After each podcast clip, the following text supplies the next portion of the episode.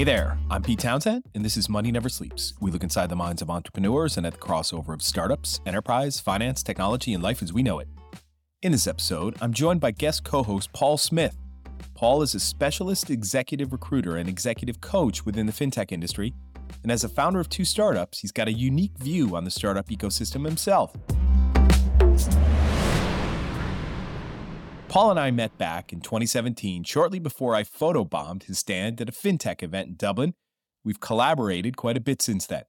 He and his business partner and life partner, Laura Smyth from Top Tier Recruitment, were the original sponsors of Money Never Sleeps back in 2018. And since then, Paul has also launched a coaching business called Possible, and they count me as one of their proud customers. I was so happy with the outcome of Paul's coaching of me that I asked him to coach the founders that we bring through the Techstars Web3 Accelerator. As one of the many hats he wears, Paul is a fantastic coach in residence for Techstars, helping startup founders find their way to positive outcomes. In this Money Talk segment, Paul and I kick things off with a look at the recent State of European Tech 2023 report produced by Atomico, the non traditional European venture capital firm. We then get into some of the key issues at play with a proposed digital euro and how central bank digital currency, or CBDC, adoption may be impacted by the context of privacy in personal financial transactions. This leads us to a rundown on SocGen's new stablecoin listed on the Bitstamp exchange. And we finish with a big question on what matters more in startup success great founders or great markets? All right here on Money Never Sleeps. Paul Smyth, how are you? Hey, Pete. I'm Grace. And yourself? I'm good. I'm good. I'm, I'm actually, as I mentioned a few minutes ago, I'm a little bit under the weather today, but you know, I haven't had anything like this in a year, so it, it's it's man flu. It's fine. I'll get over it. Yeah, I had a month in Spain, so I really can't complain. My vitamin D levels are through the roof. Yes, I can tell. Uh, pretty yes, happy with life. You're, you're, you're looking quite healthy there, young man.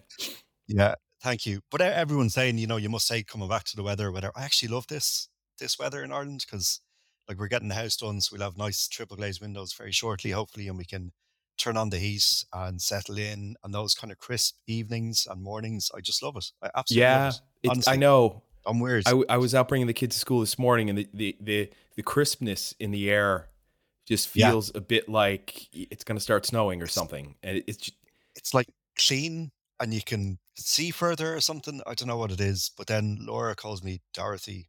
You know, no place like home. we got to get you some some shiny red red slippers. Red slippers. only only at the weekends, please. oh, I love it. I love it. I love it. You know, well, it, there's something to come back to there, and I will come back to on that. So, one of the things that is creating some warmth out there in the world right now is a bit of an upswing in Bitcoin over the last couple of days. Yes, I think it's up 16% yeah. over the last. I, I think this week 15 16% over the last week and yes, FOMO, this is not investment advice. FOMO is kicking in and you got to pile in a bit more. Obviously, you wish you piled in a bit more down at 20K, you know, mm. but it is what it is. And, you know, there is a, there's so many projections out there for where this will go next year. And yeah. my, the, the, the theory that I'm poking around with, and I'm sure there are plenty others out there as well. So 2017, we were hitting 20K, and the floor of this bear market was yep. around that point. Okay. Yep. Obviously, the ceiling of the bull market that followed the bear market of 2019, 2020, mm. eventually, obviously, in 2021, and we hit 69,000.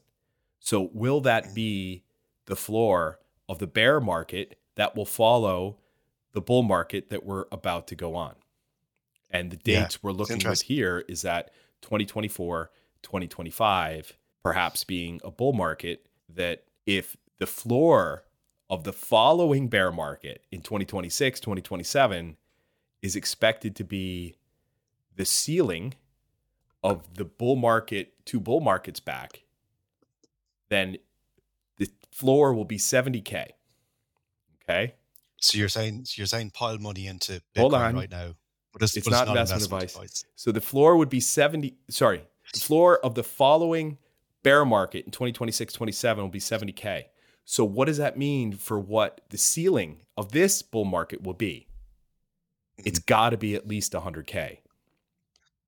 Uh, everyone I think that's a conservative estimate. I'm talking myself into it. Again, this is not investment advice.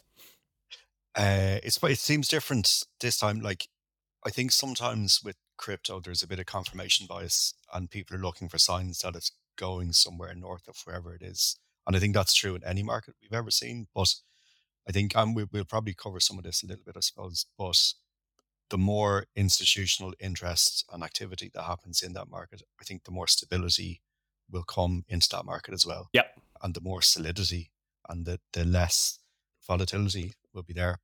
I've kind of always said that. Yeah. And I guess it comes with, you know, regulation and everything else and the advancements and that. But it'll be interesting to see what happens over the next while. Yeah. Institutional interest is at an all-time high it feels like right now mm-hmm. and just yeah. with the stuff that i'm reading every day and seeing more and more institutions it feels like 2019 sorry 2017 all over again mm-hmm. definitely 2017 all over again and yeah. then we had the same thing happen in 2020 2021 mm-hmm. and more and more institutions came in and it's just that yeah with a bear market, it's more you know a, a number pull out and all those projects get canceled. But then with the next bull market, they start to come back in. So yeah, but I I, I you know I think zo- you know zooming out a bit that it is still a difficult market. It's still a difficult market for for venture investment. And we had Atomico's State of European Tech 2023 report come out just in the last week or so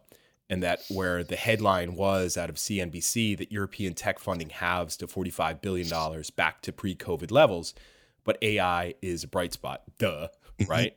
we're, we're seeing, seeing tons of that. The way the numbers were is that total venture funding for European tech companies will reach $45 billion this year. Atomico expects, and that's down from 82 billion in 2022, which is itself down from 100 billion the previous year.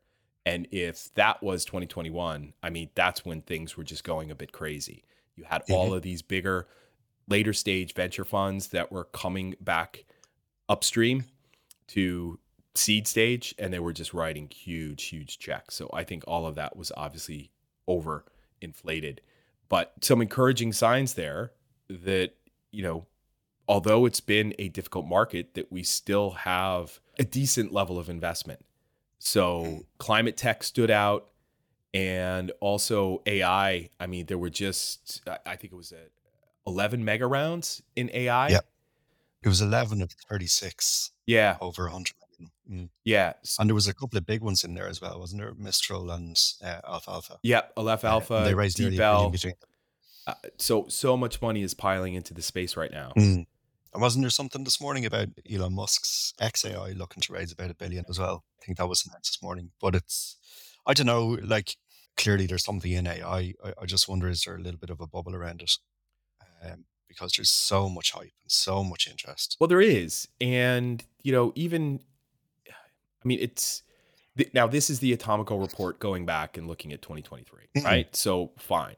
And but we saw this happen just earlier this year. It's only been this year since okay, ChatGPT really entered into the lexicon yeah. of just everyday internet users and people started yeah. to see this and that the whole VC mentality of hey, we need to be investing in things that see a decent uplift in valuation from seed to series A, series A to series B, and beyond, because that's how their returns work. And so hmm. if everybody's piling money in, valuations will go up, and boom, you have a bit of a bubble. But as early as, you know, probably three months ago, kind of the joke going around was that not even joke, but serious rhetoric of the VCs realized that big tech already have AI figured out. Microsoft with OpenAI, and we won't even get into that. That Amazon are doing something big. I think it's called Olympus. Mm. Twitter, X, as you mentioned, Elon Musk with their project. And there's a number of others for big techs. And that why should we be pouring a huge amount of funding into these smaller players that don't have the resources to compete with the likes of OpenAI and others. And that, okay, let's move on. And so the VCs moved on, and there was a superconductor wave for a little while that lasted a couple of weeks. and then it's back to okay, let's just cool the heads a bit and you know come back to making some decent investments again. Yeah, there there was a couple of other pieces in that that caught my eye. One was that it, even though it's halved, which is a big headline, is still 18% higher than pre-COVID levels, and other other regions are tending to be lower. One other thing I picked out was the growth stage funding has dropped significantly from US investors from 25% to 25% from 39%. And I think for me, it's like, what does growth actually mean now? I think growth before was funding loss making ventures because they're adding new clients and getting numbers up all the time in the hope that eventually they turn positive from a revenue perspective. But I, think COVID and, and everything that happened in the aftermath of that has redefined potentially what growth means. And there's probably an awful lot more scrutiny happening in terms of how do we actually make money? How do we make profit out of this business that we're, we're funding? So that, that was an interesting one. Mm. Um, and I think it's seen as well in valuations were lower, but the trend was more towards early stage where valuations are much more resilient. And there was a couple pointed out valuations nearly halving in latter stages in terms of fundraising rounds, which is, is interesting as well. So seems to be uh, investors are more comfortable making smaller bets on earlier stage companies rather than making larger bets on more mature companies that may or may not actually make it when it comes to it. Yeah. Yeah. I, I, you know, there is a natural, and I've seen this, you see more risk aversion in European VCs than you do in the US. Mm. Yeah. And so there, there's that general perception and that I hear this and, you know, I, I don't mean to label all of my VC friends in London with tar them with the same brush, but the general rhetoric around London-based VCs is that they're closer to private equity, which is mm-hmm. write bigger checks, take risks at a later stage, and that is, that is kind of common a commonplace perception. But I think that there's tons of innovation going on in Europe, and I think it is part of the just natural good fragmentation of Europe in that you've got all of these. Yes, it is a 500 million strong person economy. But you've got Germany, you've got France, you've got Spain, you've got yeah. Italy, you've got Switzerland, you've got Austria, you've got Ireland, obviously Greece. Am I leaving anybody out? I don't think we need to name them all. People can look at a map, right? Mm. And but each of these have universities. Each of these have mm-hmm. a cultural shift of intelligence going into these university R and D type hot pots of activity with some wicked smart people, right? And it can be very fragmented. In mm-hmm. that instead of having everybody like in the US, well, everyone goes to Stanford or everyone goes to MIT or everyone goes to Northwestern or yep. that you've and and everybody going through the same culture and the same way of learning and the same way of of then moving forward with trying to get things funded.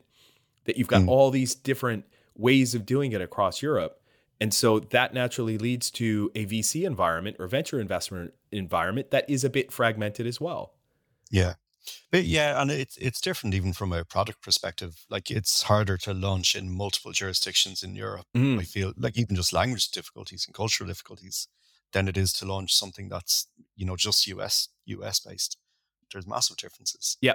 You know, the comment is that Europe must embrace risk more. And I think Europe does. It's just in smaller pockets of it that are centered around these hubs of activity, mm. and that you don't see the bigger check writers at scale. You're mm. seeing a lot of the smaller ones that are funding smaller projects. Do, do you do you feel it's still a bit parochial? You know, you you get funded in the country you're in. Yeah, yeah, yeah. And well, I was talking to a bunch of founders about this yesterday on a, a, a TechStars course that I was doing on building your investor pipeline, and that someone was asking me about, hey, with everything going on in the Middle East, if I am a company based in Egypt, am I afraid that I may not get VC funding um, from mm-hmm. Egyptian VCs? And I said, well, it's the same problem in Ireland, and regardless of what's going on geopolitically, and mm. that there's, it's a small market. And so you're mm. not going to have a wide breadth of VC diversity there across all the different stages. And so the the risk mindset is focused into one VC. Are we going to do pre-seed or are we going to do seed? Well, let's just do later seed. And you know there may be some, and you won't find much in the way of pre-seed in Egypt. I said I said to the person who asked me the question, I'm not, I don't know anything about the Egyptian VC ecosystem, but I've got to mm-hmm. expect that based upon the small size of the population compared to UK, Europe, US, that you're not going to have as much of a choice, which means you're not going to have as much of a diversity, which means yep. that you're not going to have the specialists in those sectors for exactly what you're doing. So, mm-hmm. my advice is that when you're building an investor pipeline of 100 investors that you think may be interested in investing in your business, which is what you need to do, you need to look at 100. That if you're in Egypt and you're building a list of 100 investors, that list will quickly take you outside of Egypt. If you're in Ireland building a list of 100 investors, that list will quickly take you outside of Ireland because there's just, mm. there's not 100 investors here. So yeah. I think that there is a parochial mindset that happens when another investor from outside of your region, outside of your country, is considering investing in you that says, who was a local investor that supported you? And they want to see mm. that local investor support. And sometimes that's meaningful sometimes it's not as meaningful. The world has become more global in the you know in the seven eight years that i've been doing this so yeah. But yes in a roundabout way paul i think there is some parochialness in in vc investing in europe absolutely. Still on the european tip obviously. Had a chat last week with Mai Santamaria and we packaged that up into an episode and that came from a chat that she and i had had a week before that or two weeks before that and we caught up. And there was something that i was bouncing off of her. There was an article that was in coindesk just last week on this fiery public hearing on digital euro sees experts diverge on key issues. The thought that i was having that i bounced off of Mai was this the obvious pushback on central bank digital currencies that's what a digital euro would be. That's what we see as a digital yuan in china and people are talking about the digital dollar in the us and the Britcoin mm. in the uk right? And those are central bank digital currencies. When they are living on a blockchain anything that is on a blockchain is a public register. You can go look and see what's in somebody's wallet. Now you may not know whose wallet belongs to who because it's all anonymized with these long character codes but if you had my wallet address, you could go and you could Google that. You could Google my wallet address and see what I have in my Ethereum wallet. Okay. So the starting point with everything on blockchain is that it's entirely public. And there are those that are working on things called zero knowledge proofs, like Aleo in the US, and where they decided we're building our own blockchain because we think that the zero knowledge proof technology that's out there isn't applicable to the way that we want it to operate. So instead of just building zero knowledge proof technology, which gives you some added privacy, we're going to we're going to build our own blockchain. Mm. So that that context of well, if you want a digital euro, then everybody knows each other's business or could potentially know that because if it is a digital euro, if it is on a public blockchain mm. where the digital euro transactions live, then it is all you can go onto Etherscan and find out what's going on, or whatever blockchain they use, whatever whatever scan tool can be used for that. So my thought that I that I shared with Mai was that okay, what came first though in all of this? GDPR came first. Privacy regulation came first in Europe, where nobody can know each other's business. Mm. And so could you actually have a digital euro on a public blockchain where without these privacy controls? Mm. Because GDPR came first. And that was my question to Mai, And I don't know if we ever got an answer for that because what ended up happening as well was that there was news on this kind of digital passport, this digital ID that Europe, that the EU are bringing to market as well. And that you technically have this ability to link somebody's ID to a transaction. That is just a hot pot of anti privacy and we need to do something about that. So I was I kind of came out of that conversation a little bit more optimistic about a central bank digital currency in Europe because my original uh, and every not everybody but you know those looking at the space have said that totally eliminates privacy. But in a land of GDPR, I don't think you could have a digital euro construct where it is anything but private. It sounds like you're building a case for it to be on a private blockchain. No, no, no. It, it's that there's, I haven't connected all the dots yet. But when I spoke with Alex Pruden, the CEO of Aleo last year, he said, listen, you know, where you're starting with on blockchain, if you know, we back in 2015, 2016, when I first got into this space, there was so much excitement at the financial market CEO level about blockchain and about the ability to tokenize uh, assets, tokenize securities, and move the entire financial markets onto a blockchain. And that just it, that that quickly ran out of steam because people realized how hard that was going to be. Mm. And Alex's point was, yeah, great, you want to do that, but the way that blockchains work today is that you don't un, unless you implement a private blockchain for this stuff, which they may still do. Mm-hmm. If it's all on a public blockchain, which is the most efficient way to run a blockchain, then it's all out in the open. Mm-hmm. It is all out in the public. Okay? And that just doesn't fit with the general populace's mindset towards privacy. Mm-hmm. So Alex Pruden said, listen, this is why we're building their own layer one blockchain because there is a thing called zero knowledge proofs, and I won't get into to what those are and how they work, but that will, like I said a few minutes ago, will add an element of privacy to blockchains. And if we end up in a situation where CBDCs are launched on private blockchains, then the government has all your information anyway, mm-hmm. which is not what we wanted. And that is perhaps why the Chinese yuan was the first central bank digital currency to come to market because in China, the government knows your business anyway. Mm right? Yeah, Blockchain Ireland this year. This year, I was having a chat with someone, and it was all about you know CBDC and would you use it, would you not? And sometimes I, I kind of have this thing about people in this crypto space asking people in the crypto space, would you do things with crypto? And it's kind of like you're asking the wrong people.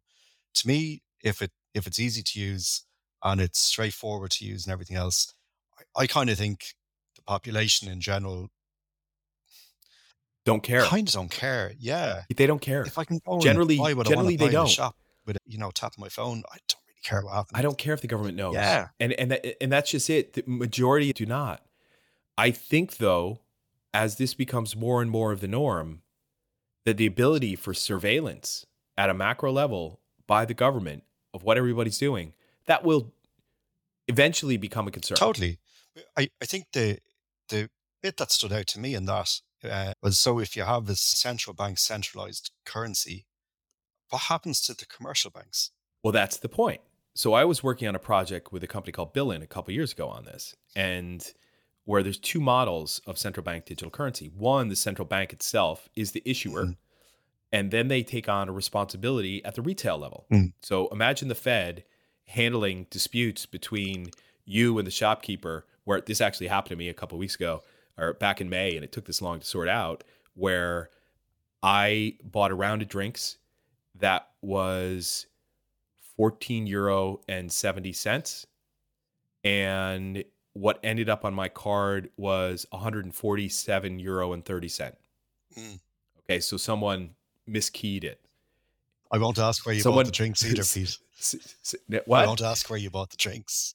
It was at the Glenview Hotel mm. at my daughter's confirmation. Okay. So it was all it was all on the up and up.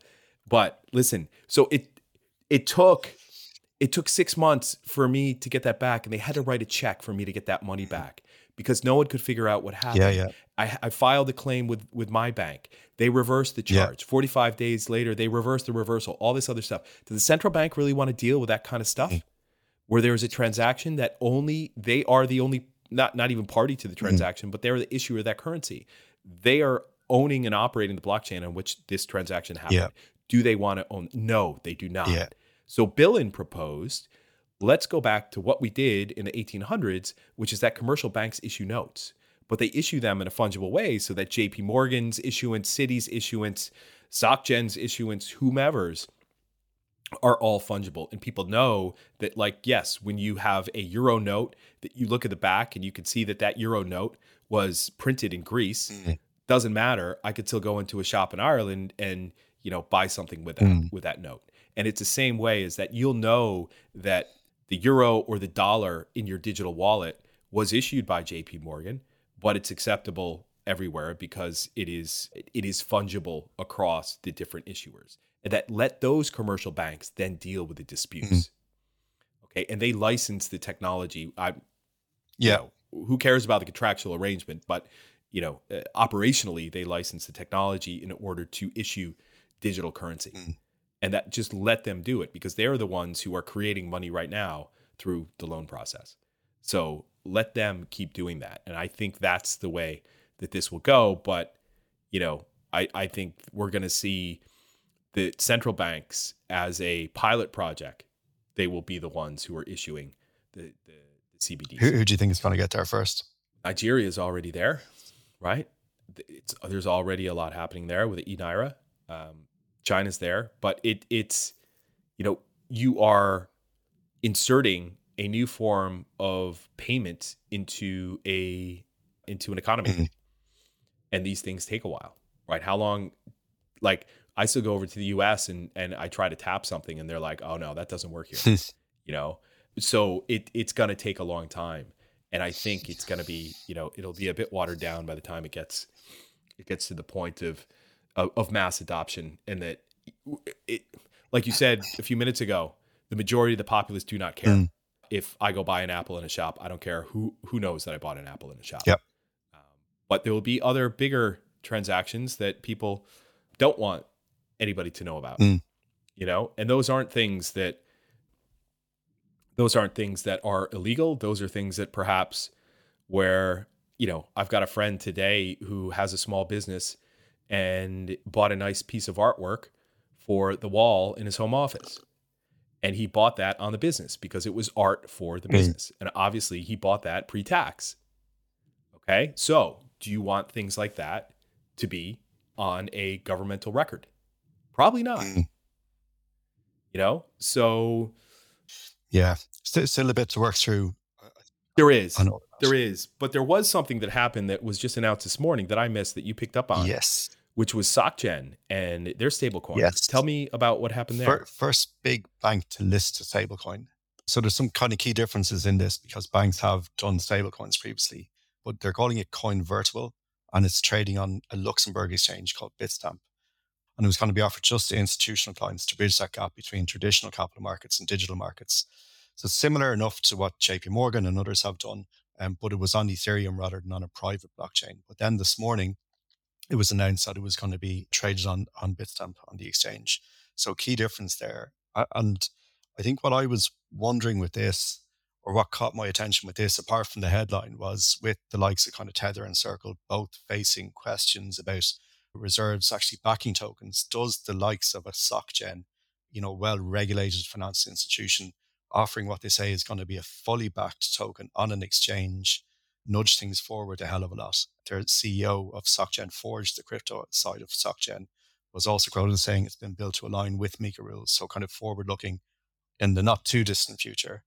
Like a lot of noise around this, UK regulators giving the green light to tokenize funds as long as they maintain what they're calling mainstream assets. Other regulators making strides, particularly in Asia, around um, regulating stablecoins and tokenization. It just feels like, as we kind of said at the top, or maybe before we started, that wave of institutional interest and adoption in the whole space is getting stronger and stronger. And will that scrutiny and regulatory busness drive people towards more mainstream adoption of crypto, blockchain, tokenization, the whole that whole world? Yeah, yeah. I mean, I like like I said, I, I reviewed easily, I don't know, 150, 200 deals in the last week coming in, and and I saw so much where I'm like, all right, stop using the word Web3, stop using the word mm-hmm. blockchain, stop using the word crypto. Just put it into, just eliminate it from your deck because you don't need it. This is a consumer app. And so much of this that we're talking about right now is that, okay, folks, it's just a new form of, of spending money. Stable coins, though, you're, you're right. Stable coins to me are, are a bit of a bridge to adoption and to giving consumers something that is easy for them to understand. It's a digital token that is backed by dollars or euro or any other currency. And that when you have the things like the EMI licensing and registration process in Europe, the electronic money institution, yep. we have that here. And that's already kind of the bridge for crypto exchanges to do this is that crypto exchanges themselves in Europe, if they're going to accept fiat currency, to be able to enable customers to convert that into into crypto that they need to be an electronic money institution because they need to be able to hold that on reserve on a one for one basis mm-hmm. in a safeguarding account that is only for client funds and it needs to be totally segregated And any crypto exchange in Europe needs to operate that way. Okay. And what is, in effect, a stablecoin issuer? They are an e money institution because they are accepting fiat and they are then issuing in return, they're issuing a digital representation of that. Yep. Now, because in the US with Circle and I think Tether is offshore, there is no EMI licensing regime. There are different ones like money transmitter license and that type of thing, which are not anywhere near as robust as EMI in Europe, that they've been able to be these issuers with, okay, only 90% backed because 10% of that is backed by by treasuries, by other, you know, corporate notes, corporate paper, whatever. And what's happening with MiCA is that if you are issuing a stable coin, you need a MiCA license and you need 100% backing. Mm. Um, so that's going to take away the the profit opportunity because that's where how Circle and Tether make money is that they it's it's only, you know, 90, yeah. 80, 60% backed. Who knows in Tether's case, but it feels like where things have gone is more towards 80, 85, 90% backed. And the rest they invest. Mm and they make a, ter- a, profit off of that, and that's how they make their money. Yeah. And so it's kind of almost like quasi banking. But I I see stable coins event at least in Europe, SocGen with this one that they've launched are following MiCA, then they're doing it with 100% mm. backing. Mm. And so f- for them, it's just okay, we're going to take deposits and instead of loaning out 90% of that deposit, we're going to make it available as a stablecoin. Yep. Yeah, it, it right? was it was mentioned in the article as one to one. Yeah. So they they are holding that on reserve. So they are taking deposits, yep. and contrary to the way banking works, they're not loaning out a penny of that. In ordinary banking, for every hundred euro that you deposit, your bank is turning around and lending out 90% mm-hmm. of that and creating more money and making money off of that. So I think this while I'm impressed that SocGen are doing this, I don't think it's scalable because how are you going to make money? It, it, it's like a light version almost of a, well, not a CBDC, but, you know, it's a one to one backed digital asset. Uh, it's a nice experiment. And when you think about adoption and mass adoption going forward, I, I think it's interesting. And, you know, even at the start of, of, of this, what we were talking about in terms of where Bitcoin is going, like the whole CZ and Binance saga over the past while hasn't put a dent in anything uh, in terms of, of where the price of, of crypto has gone. Very different to what happened, you know, this time last year, I think it was with FTX and everything else. So it's it's really, really interesting. Obviously a big impact for, for Binance since then. I think their share of the spot crypto market's gone from 50% or above 50% um, to 32% this month. Yeah. Uh, and the same in the derivatives market. But it's I just it just feels a lot more like robust. It feels a lot less jittery than it was previously. It does. It does. And I, you know, yes, institutions are coming back.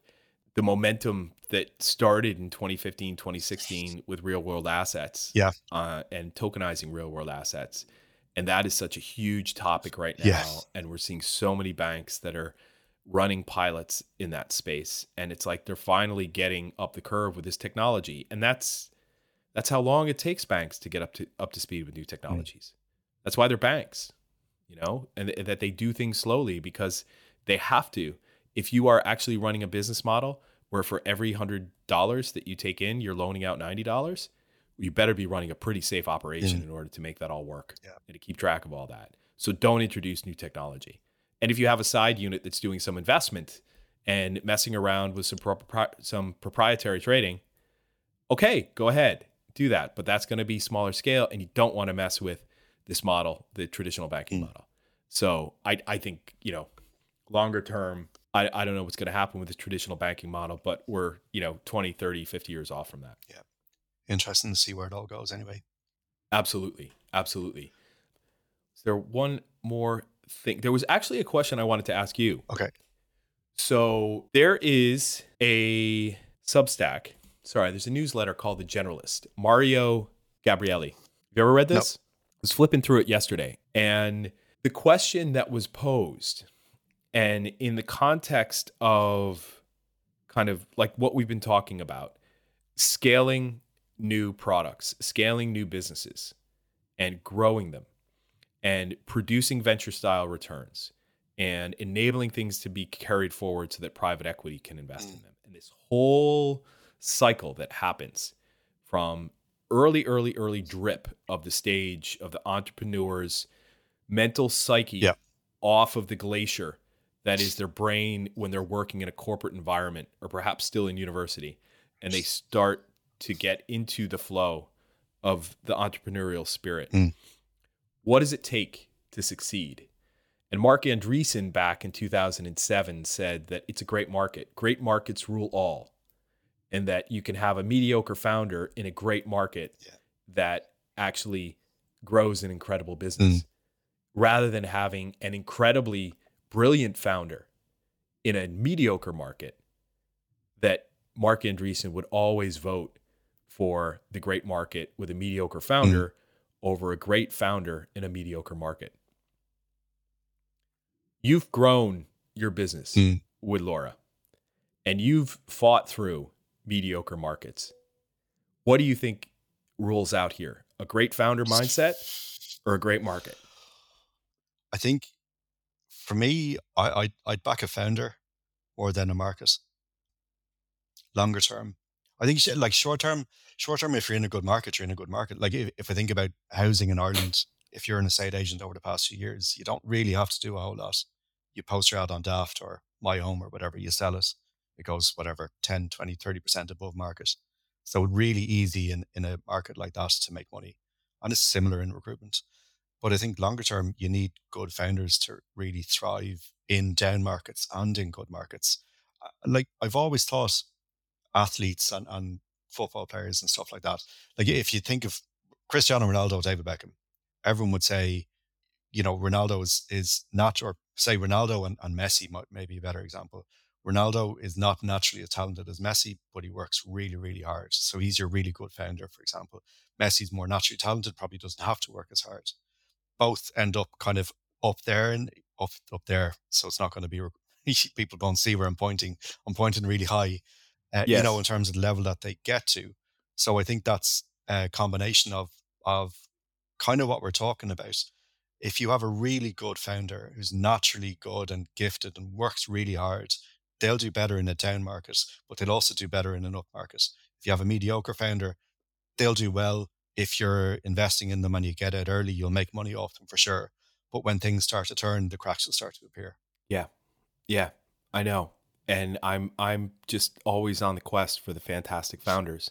I, I like it's, it's got to be. you know what? Actually, it's not just founder. It's got to be team. Yeah, it's got to be team. There's not too many solo founders out there, and I think that team piece is just so important. And it gets really hard because the pressure is insane, and people want to go in different directions, and you know, accountability and communication and all of those sort of soft skills come into really sharp focus. I think as you start to go through the tough times. So someone who can work within that team, but is almost that natural leader of that team as well. Yeah, that's uh, that's where I'm going. Like, does that single because when I came into the space back in yeah. you know 2016, my first you know big eye opening experience was that not all startup founders are fantastically wonderful, charismatic leaders. No, not at all. Very few of them are. Very few people are in the world. Yeah. And so one can one great founder build a fantastic team and have the emotional intelligence to be able to keep people moving through thick yep. and thin, through the ups and downs, the great markets, the mediocre markets. And that yeah. yes, it takes a team. But is it still that one amazing founder yeah, like uh, uh, one of the other things that, that I would see as a commonality amongst great founders is the ability to know when they need to bring in help and, and to be able to to let go a little bit, to be able to identify your own blind spots and be honest with yourself about, you know, I'm good at this, I'm not as good as that, and I can get the business to a certain level, but I can't go beyond it. I need to bring in external help, whether that's a new CEO and you step yeah. into a chair position or a head of a different function, or you you know, stay in your lane that you're really, really good at. But that's so difficult. Like that's so, so difficult for founders. Oh yeah. And I'd see it on the recruitment side in particular. I know a couple of, of hires that we've made externally for clients in that, I don't know, you know, early growth stage, they haven't worked out. And the commonality has been Not that they've hired people who couldn't work in a startup, but because the founder couldn't let go of the thing that they've been doing for three or four years before. Uh, that's a big thing as well. I know. And, and I mean, team, yes, critically important, earliest stages. You can't do this yourself. It's very, very hard to do this yourself.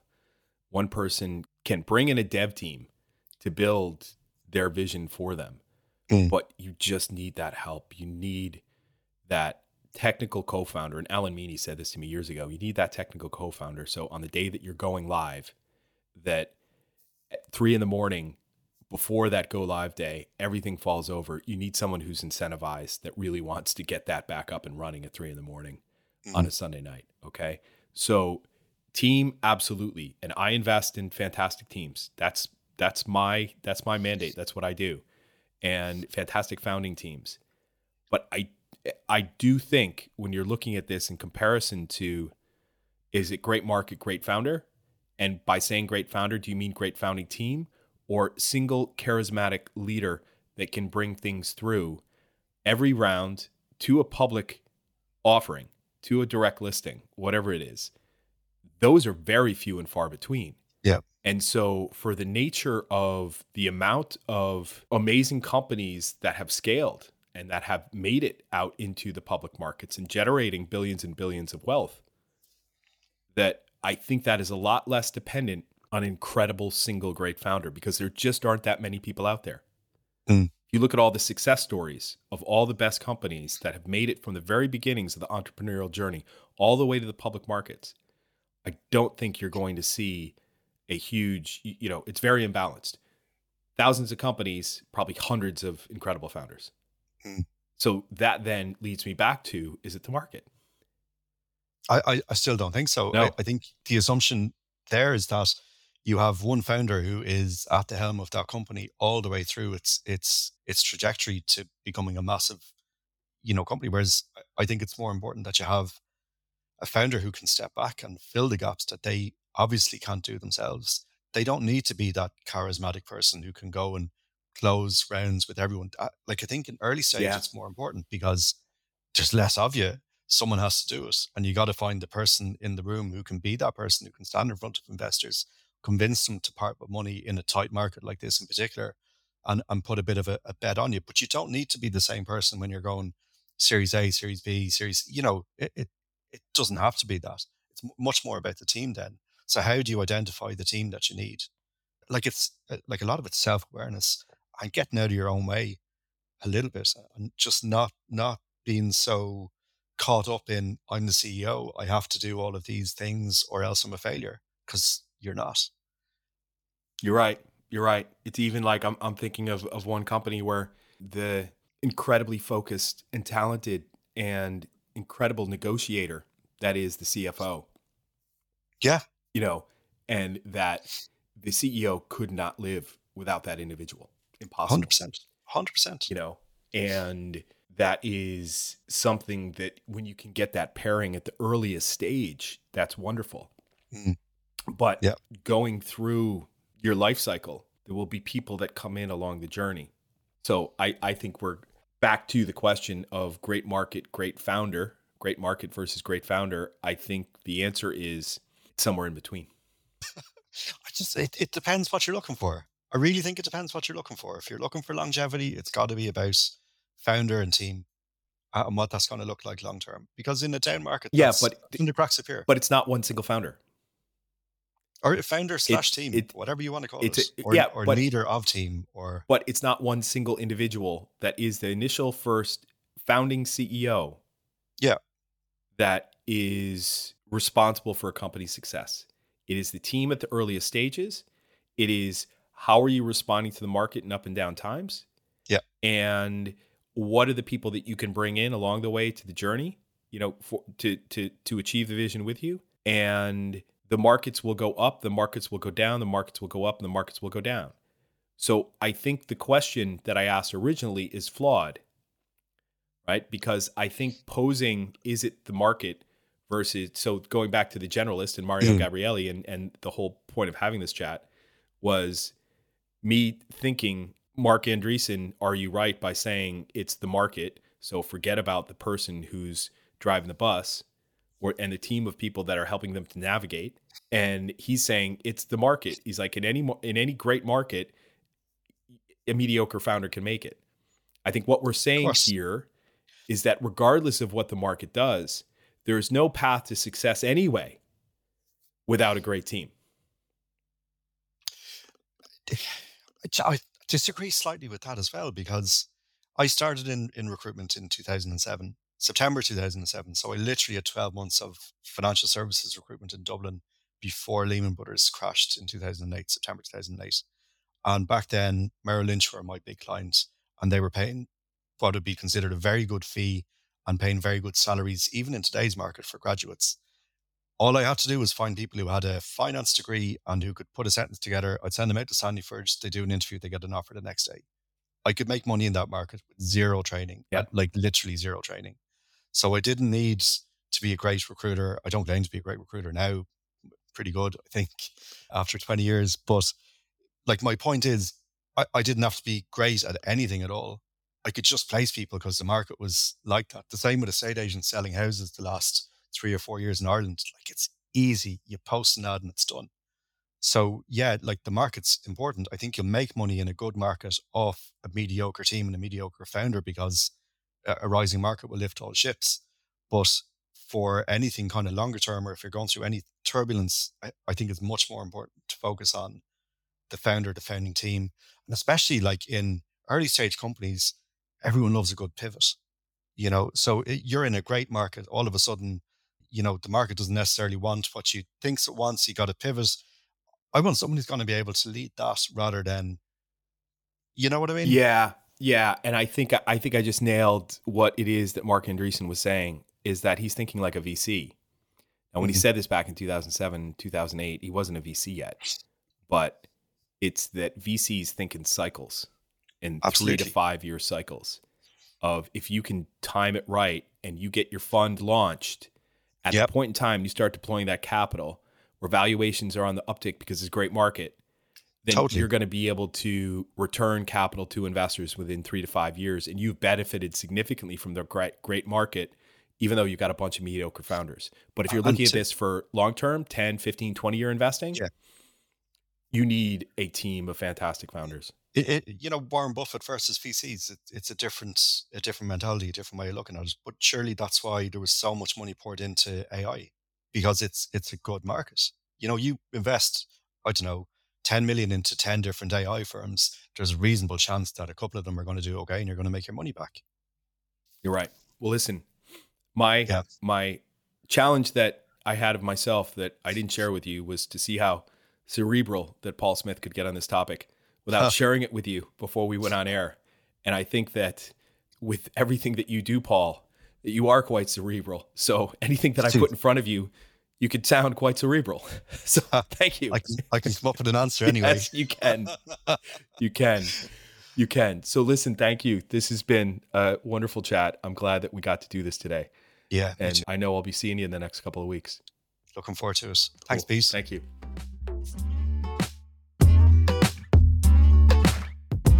That does it for this week, folks. You can learn more about the stories we covered in the show notes on our website, moneyneversleeps.ie. Thanks to Paul Smyth for all the insights he shared in co hosting this episode with me. We'll do a deeper dive into the output of this conversation in our Money Never Sleeps newsletter on Substack. So check that out on moneyneversleeps.substack.com and subscribe. If you like what you heard, please leave us a rating and a review on Apple Podcasts or Spotify as it helps others to find the show. Also, thanks to Conan Brophy from Create Sound for mixing and editing this episode. Conan is an excellent media man to get in touch with when you're thinking about launching your own podcast. As for me, I'm an early stage startup investor focused on where fintech meets crypto and crypto meets Web3, and I lead the Techstars Web3 Accelerator. There are plenty of links in the show notes on moneyneversleeps.ie on how to get in touch, so don't hesitate to reach out. Finally, till next time, thanks for listening. See ya!